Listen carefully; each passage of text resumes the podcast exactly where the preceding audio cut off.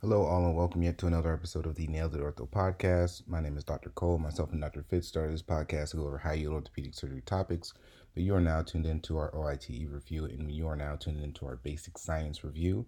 And we hope you all have been enjoying this. Please share this with one other colleague or friend. And without further ado, let's go ahead and get into today's episode. You are now listening to Nailed It, the Orthopedic Surgery Podcast, featuring doctors Jay Fitz and Wendell Cole.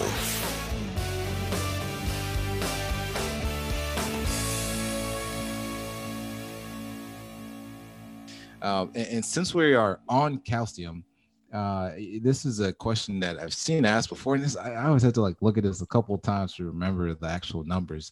But what is the dietary requirement of calcium?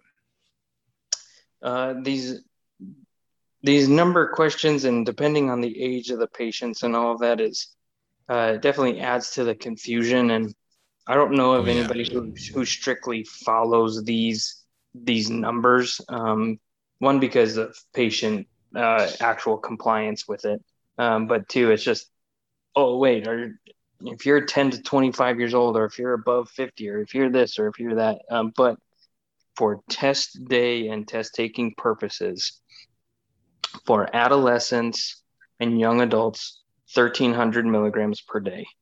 For those older than 50 there's a range of 1200 to 1500 and i think the the one that's important and i think the one that they're probably going to test you on more than others is the postmenopausal women should be on 1500 a day or more.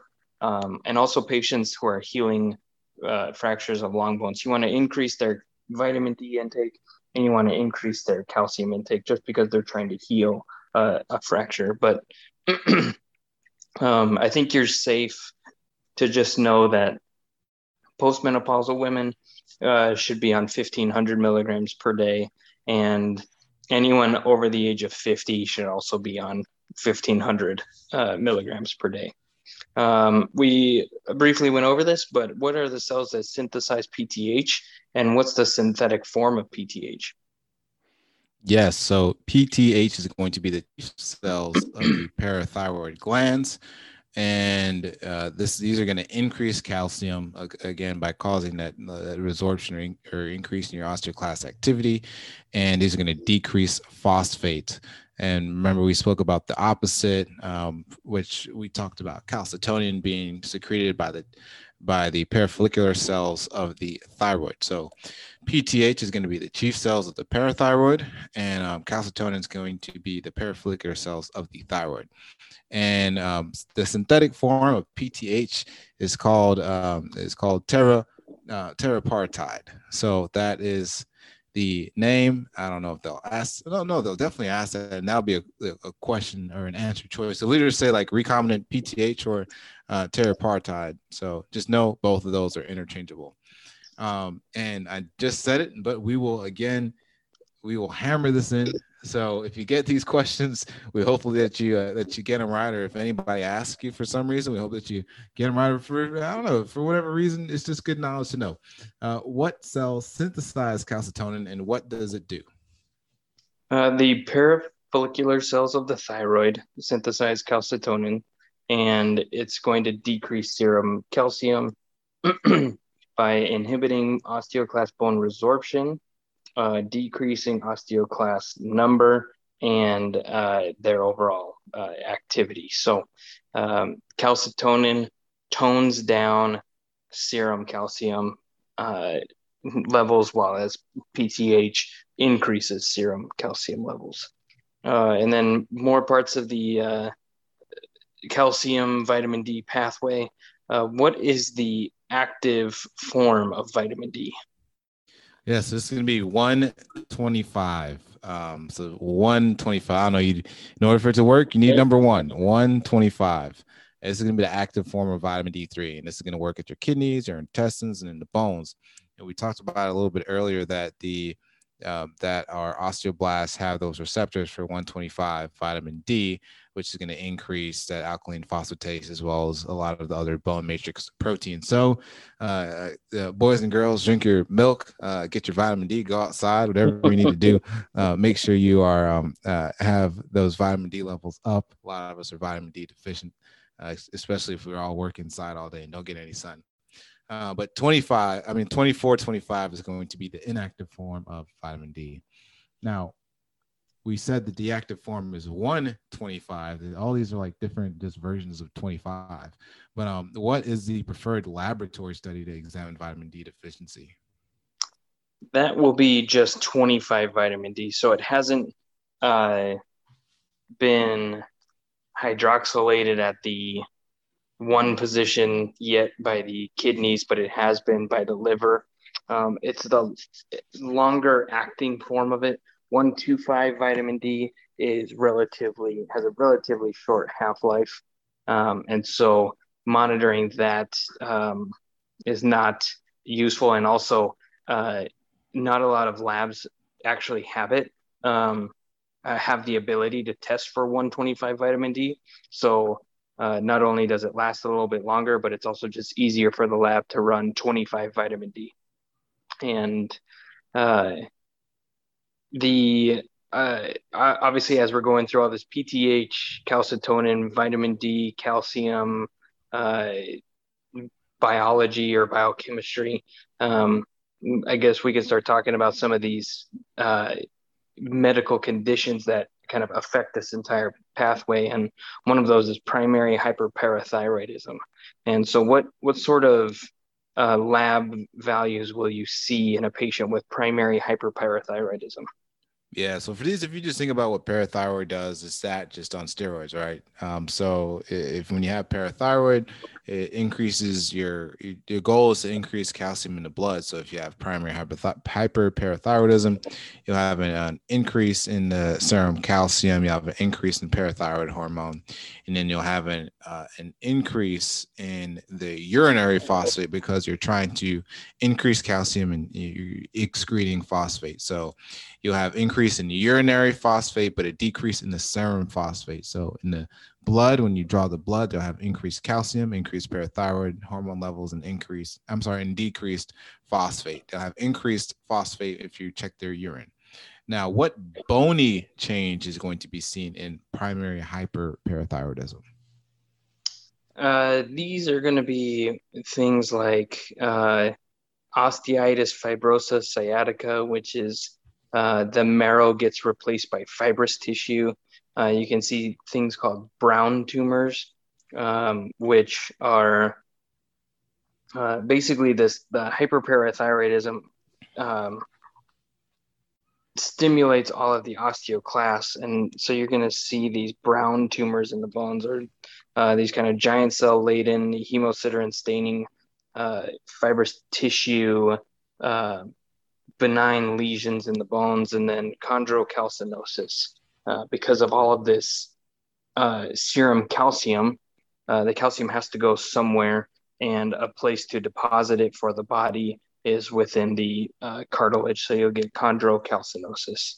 Um, and then, kind of on the flip side to it, uh, we see hypoparathyroidism, um, which I'm just going to go into uh, real quick, and then we'll go into the various forms of rickets here. But for hypoparathyroidism, you're going to see kind of the opposite. So decreased PTH, which is going to cause decreased serum calcium. It's going to cause a decrease in the production of the active form of vitamin D. It's going to cause a decrease in the actual absorption of any sort of vitamin D from the intestines. And that's when you get the kind of hypocalcemic uh, physical exam findings, uh, such as um, oh, I'm trying to recall these off the top of my head here, but you get like Chvostek sign, seizures, and tetany. Um, but uh, also like hair loss and some skin changes. So, uh, hypo obviously means low, hyper means high. So, uh, hyperparathyroidism, increased serum calcium, hypoparathyroidism, decreased serum serum calcium. Um, and now let's uh, get lost down the rickets rabbit hole here. Or Oh, I guess man. before, before we run into that, I'm gonna have you talk to us a little bit about renal osteodystrophy because uh, it's a very uh, invigorating topic here. Oh, oh, oh, yes, it is. But I, I don't know. I try to think about this as if you just think what uh, if your kidneys don't work, what happens, right? So if your kidneys can't work, you can't make vitamin D, or you can't convert anything into the active form of vitamin D. So you don't you have um, um, low production of 125 vitamin D, and then you can't reabsorb your phosphate, so you have less phosphate excretion. Um, so what this is going to lead to, you know, low vitamin D levels is you can either have a high turnover bone, diso- uh, bone disease or a low turnover bone disease. So when you have high turnover bone disease in response to uh, in response to these, you have increased parathyroid hormone, uh, which leads to secondary hyperparathyroidism, uh, because you know this is, this is likely not due to a thyroid adenoma, or I'm sorry, parathyroid adenoma, but again, this is due to the kidneys, and then you can have a low uh, bone turnover disease where you have normal PTH. Now, this is literally just the uh, tipping on the iceberg. This, this, this goes into way more detail. Um, that is beyond the scope of of this OITE review um, series. So, if you want to learn a little bit more about renal osteodystrophy, um, you should check out some of those books. And there's a lot of good medical knowledge out there on this. Uh, but you know, just to the, kind of the high points, you just know you're not um, excreting phosphate, you're not making vitamin D, so you can have a high turnover bone state uh, where you have increased parathyroid hormone and secondary hyperparathyroidism. Now, now we can go down to this uh, to this rickets and osteomalacia um, rabbit hole, and then and then we'll probably we can you know we'll, we'll, go down that and, and see where this leads us. Um, but what is just, I guess, kind of defining these different things? What is the difference between rickets and osteomalacia? So, uh, rickets, um, really seen or diagnosed at least in children, osteomalacia, diagnosed more in adults. They definitely both are disorders of impaired mineralization. So, they technically uh, lead to at least a similar end result of decreased mineralization of the bone. But rickets is where the true cartilage matrix is affected, and it's primarily at the zone of provisional calcification, which makes sense that if this is a disorder of mineralization, the first area of calcification at the physis is going to be the zone of provisional calcification, and that's going to be the targeted zone for rickets. Whereas osteomalacia is, uh, again, a adult diagnosed disorder, and it's really the bone matrix is affected and becomes weaker, and that can be seen in uh, patients who just they don't take in a lot of vitamin D um, they uh, don't take in enough calcium and they're not able to keep up with their normal bony turnover uh, that that occurs just throughout our life with the osteoblasts and ox- osteoclasts acting in concert with each other to just continually turn bone over and create a new skeleton uh, however fast they do it. So um, rickets is kids and the cartilage matrix is affected and that's also why you see the bowing uh, of the bones whereas in osteomalacia you don't see any bowing of the bones because the actual structure of the bone is still there. It's just not being continually uh, mineralized. And uh, what are some of the changes that we see in these uh, uh, kids with rickets? Yeah, just like you were just saying. So you have bone bowing, and then you have cortical thickening, and then you also have increased physeal width and uh, and disorientation because we again we know that rickets um, affects the cartilage matrix, and this affects the zone of hypertrophy. But in that zone, it's going to be that zone of provisional calcification because we know in the um, zone of hypertrophy, there's there's provisional calcification and maturation, uh, and and and um, so we know that there are different zones within that zone of hypertrophy. But this is going to affect that zone of uh, provisional calcification. So you have increased physeal width and disorientation rickets, as well as bone bowing and cortical thinning. Now, with rickets, we know that this is just not one thing, and um, and that this can be caused by a couple of different things. But what are some of the different causes um, that can lead to rickets? Yeah, and this is what makes rickets uh, the confusing topic that it is. Is uh, it's really it's not. I guess when you break it down, it is just as simple as uh, a disease as a lack of mineralization, but how you get to that lack of mineralization is what separates all of these different forms of rickets. So, um, nutritional rickets is just true vitamin D deficiency.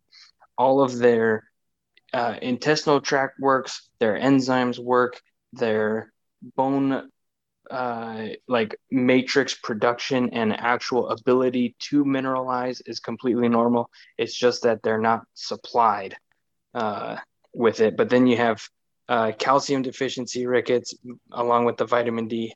Uh, you have phosphate deficiency rickets. You have hereditary vitamin D dependent rickets. You have familial hypophosphatemic rickets, which is kind of vitamin D resistant or phosphate are considered to be phosphate diabetes. And I briefly went into a little bit of it, but what's the physiology and some of the lab and x ray findings of those with uh, vitamin D deficient rickets? Yeah. So when you have, uh, again, vitamin D deficient rickets, when you have a deficiency in vitamin D, you have decreased calcium. Uh, when you have decreased calcium, their blood centers or their there are hormones that detect that and try to increase your parathyroid hormone in response to that decreased serum calcium because it's trying to increase your serum calcium.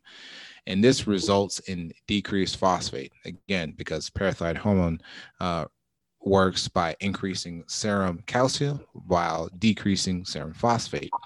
Um, this leads to also another effect of increased parathyroid hormone is going to be increasing our osteoclast activity, uh, which is going to increase our um, our alkaline uh, phosphatase. And on X-rays, uh, what you'll see is going to be um, uh, cupping on x-rays so uh, if you just kind of think about what uh, you have this deficiency in vitamin D, you don't have as much calcium, and then you have parathyroid that is increased, and you have the osteoclasts that kind of go and start to resorb and and send calcium into the blood and and, de- and, and break down these different um, uh, these different substances. You'll kind of have that increased um, alkaline phosphatase as well as the uh, increased serum calcium and decreased serum phosphate and you'll see physeal cupping. Uh, if you Google uh, physeal cupping, it'll it'll make sense, and you'll see that image. Uh, now, what is familial hypophosphatemic rickets? Uh, as the kind of name implies, familial means that it's going to be an inherited mutation. Uh, it's hypophosphatemic, meaning that they're going to have less phosphate, and then rickets, they're going to have a decreased ability to mineralize bones. So if we break it down, we have an inherited mutation of the PHEX gene, uh, which is the familial portion. Uh, you have hypophosphatemic because the PHEX gene is what when that is transcribed, it's going to help you absorb phosphate uh, when it's functioning normally. Um, and the difference with these is you'll actually have a normal calcium and the treatment for it is you actually have to supplement phosphate and vitamin D, but not necessarily calcium because they have a normal calcium level.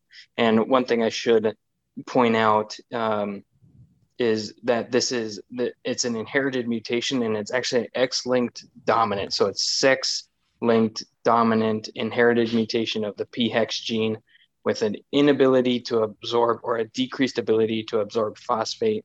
So, how you treat it is by giving uh, mega doses of phosphate to these kids plus vitamin D to help overcome their mutation in the PHEX gene. And uh, the, I think the last major form or the last two major form of rickets uh, outside of nutritional and familial hypophosphatemic uh, is hereditary vitamin D dependent rickets. What is that, or or what are the types of that?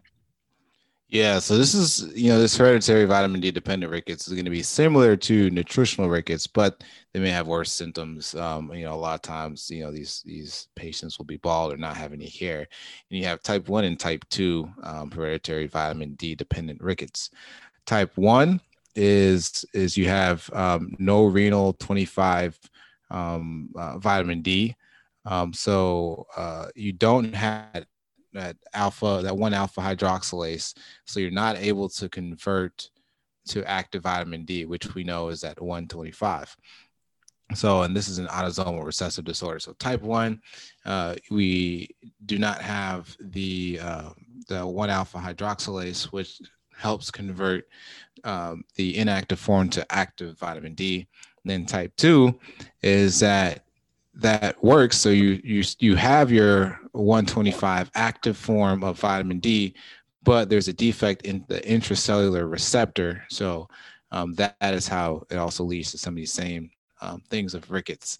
Uh, again, this we're kind of just going over just broadly uh, what rickets is. Is there's a lot more um, detail and, and things to learn about uh, rickets if you want to. Um, you can read books. There's a lot uh, there's a lot more details and, and things that you can uh, learn about it. But again, there's a little bit of the scope uh, beyond this podcast. And um, I think I think for today, this may be a good place to stop. And then our next one, we we can start up with some uh, with some osteoporosis and go from there. Yeah, I I agree. Yeah, this was it's a lot of information, guys, but use this as a uh, uh, as a kind of a way to bridge some of these topics while you're not able to sit in front of a computer and learn this stuff. So to and from work, um, if you're crazy enough, you can listen to it at the gym.